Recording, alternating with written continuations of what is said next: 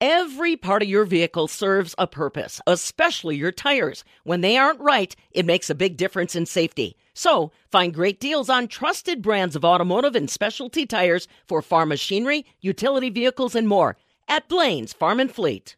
Calf buckets, feeders, tractor parts, hoses, all things farmers need to feed the world efficiently, but maybe stuck on a container ship on the other side of the world. Daren Coppock is the president and CEO of the Ag Retailers Association. He shares with us what supply chain looks like right now for our ag retailers across the U.S. It's certainly been an interesting year across the board for those, whether it's uh, crop protection input uh, components. So technical, a lot of the technical ingredients come from China, and so you can't formulate products here in the U.S. unless you've got the actual active ingredient.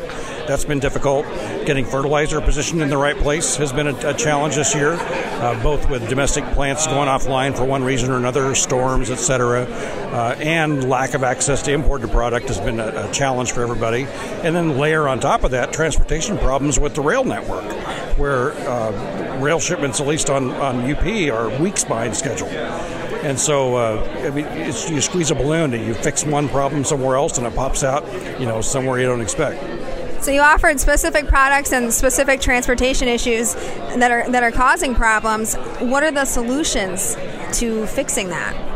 Well, unfortunately, there are no quick fixes. A lot of people have offered what they hope were quick fixes, whether it's incentives for more production domestically, whether it's incentives to double crop wheat and soybeans in the southeast. But reality is these things take time. You don't just go build a new fertilizer plant tomorrow. It takes years of permitting and a whole mess of capital in order to build one of those things. Uh, and so we just need some time to be able to work through this to get the rail stuff back in line. We've offered some suggestions to the Surface Transportation Board about ways that we could deal with chronic rail issues that have been in place long before this particular situation. Um, and so we're hopeful, hopefully we'll make some traction there so that the shippers have a little bit better place to, to get their case heard. But there's just going to have to be a lot of work done and some patience to, to fix everything. I mean, you're making it sound like we have to bear through this and bolster up infrastructure for the next disaster. Well, I think that's true uh, because you know you, you can't uh, plant a, a, corn seed or a wheat seed and get a plant tomorrow. It takes months of time, and uh, lots of variables can happen between now and then. You know, I want to shift gears here. The Ag Retailers Association also has a, a sustainability agenda. So not only are you dealing with uh, the day-to-day supply chain disruption and headlines and breaking news, but you're also working on climate change and the sustainability narrative. Do you want to tell me more about that? So we're trying to help our members address that issue. A lot of them are looking at all the sustainability arguments out there, and you know, net zero and greenhouse gas emission monitoring, and all of the things that are that are part of that conversation, and trying to determine how is it that we can best serve our customer grower with a service that helps them meet their needs. And so it, it can be anything from offering educational modules in our Spark program which helps people learn how all of those concepts work in sustainability. Uh, whether it's helping with farm bill uh, changes that would allow retailers to play a bigger role in conservation plans for farmers. There's lots of things that we can do, uh, but it really depends on what that what that retailer can offer and what their customer needs. Yeah, tell me more about how retailers can play a role in the Farm Bill and, and navigating or helping implement new policies.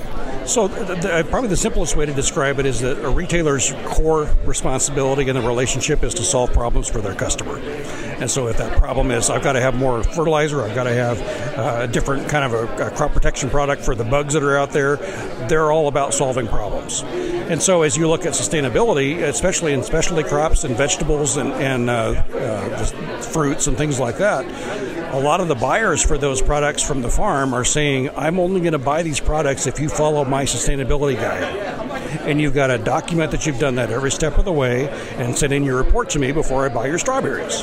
Well, if there's a way that a retailer can help them take, keep track of all that stuff because they're probably applying it or selling the product anyway, there may be a way for a retailer to take some of that pain and, and, and, effort out of the equation and make that grower's life easier.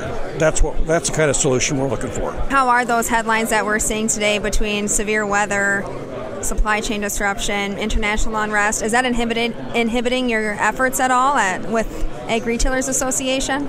I, I wouldn't say it's inhibiting our efforts. I think what it's doing is it's underscoring the importance of agriculture globally and how linked we are, not only for inputs themselves, but for the outputs. Uh, you know, you take a, a, quarter of the world's wheat off the market because of what Russia and Ukraine are going through right now. That's going to have an impact on the wheat market, and that'll rever- reverberate everywhere. So uh, I, I, think it, it helps us actually make the point that this is important and we need to pay attention to it. I also want to talk about energy, prices of fuel, prices of oil, more disruption there. How does that impact ag retailers?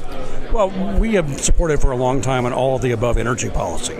So I know the current administration is trying to drive us toward electronic vehicles and away from fossil fuels. And over the long term, that may be a direction that we're, we need to head. But in the short term, we've got to have everything available, especially if gasoline is over $4 a gallon. Uh, we can't be limiting access to biofuels and we can't be shutting off different things that could ease that pressure uh, if we really want to be able to, to thrive. I, I kind of liken it to this push toward electric vehicles. That if, uh, if, if I move into Japan and I've only eaten with a fork my entire life, but I got to learn to eat with chopsticks, we're going to take my fork away, but you're not going to give me any chopsticks. What am I supposed to do? And that's kind of the situation we're in with electric vehicles. Is we're not there yet there are no trucks that are big enough to haul cargoes on the highway that are powered only by electric batteries. And so we have to have some bridge period where we have fossil fuels, we have biofuels, we have everything on the table to meet those transportation demands. Let's talk economic growth now. We just went through a pandemic where people were given stimulus checks. Now we're in a high inflationary period. People are spending a lot of money. How does this play a role for our ag retailers? Are you seeing economic growth? Are you seeing maybe pushback now? Well, it, it adds another layer of complexity to an already difficult situation. When, when we had fertilizer prices spiking in the marketplace because of supply and demand, that wasn't necessarily caused by too much cash in the economy that dr- normally drives inflation.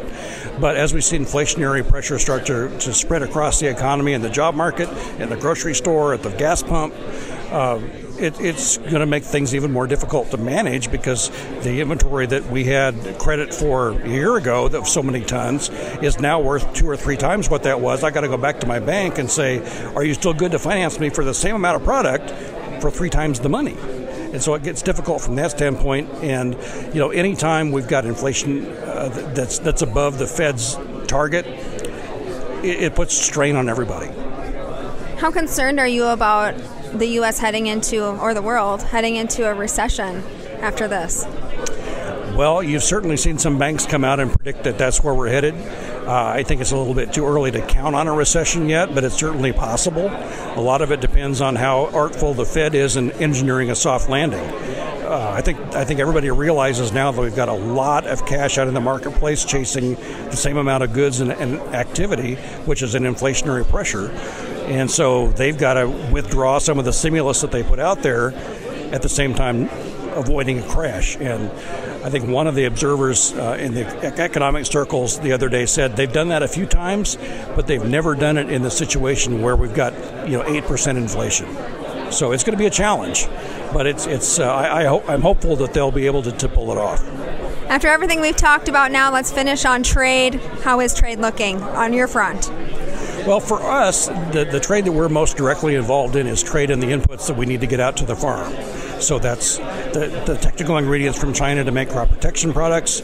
It's uh, fertilizers that people need to, to, grow those products. And so in our case, um, we're, we're focused a lot on the, the tariffs that are keeping some fertilizer products out of the market. Uh, and while that's a small part of the total puzzle, it is an it is part of an answer especially in the coastal markets that are really dependent on imported product. Uh, when they're 75, 85% of their usual demand for some products is imported and they can't access imports at all, that's a huge problem for them, and it's caused only by these tariffs. So that's that's one area in trade. Generally, we're supportive of anything that the farmers need to get their product marketed overseas, domestically, because that's good for the whole system. Daren Coppock, along with us, President and CEO of the Agricultural Retailers Association, offering a look at what's top of mind for them as we head into the second half of 2022 and the growing season. For the Midwest Farm Report, I'm Stephanie Hoff. Every part of your vehicle serves a purpose, especially your tires. When they aren't right, it makes a big difference in safety. So, find great deals on trusted brands of automotive and specialty tires for farm machinery, utility vehicles, and more at Blain's Farm and Fleet.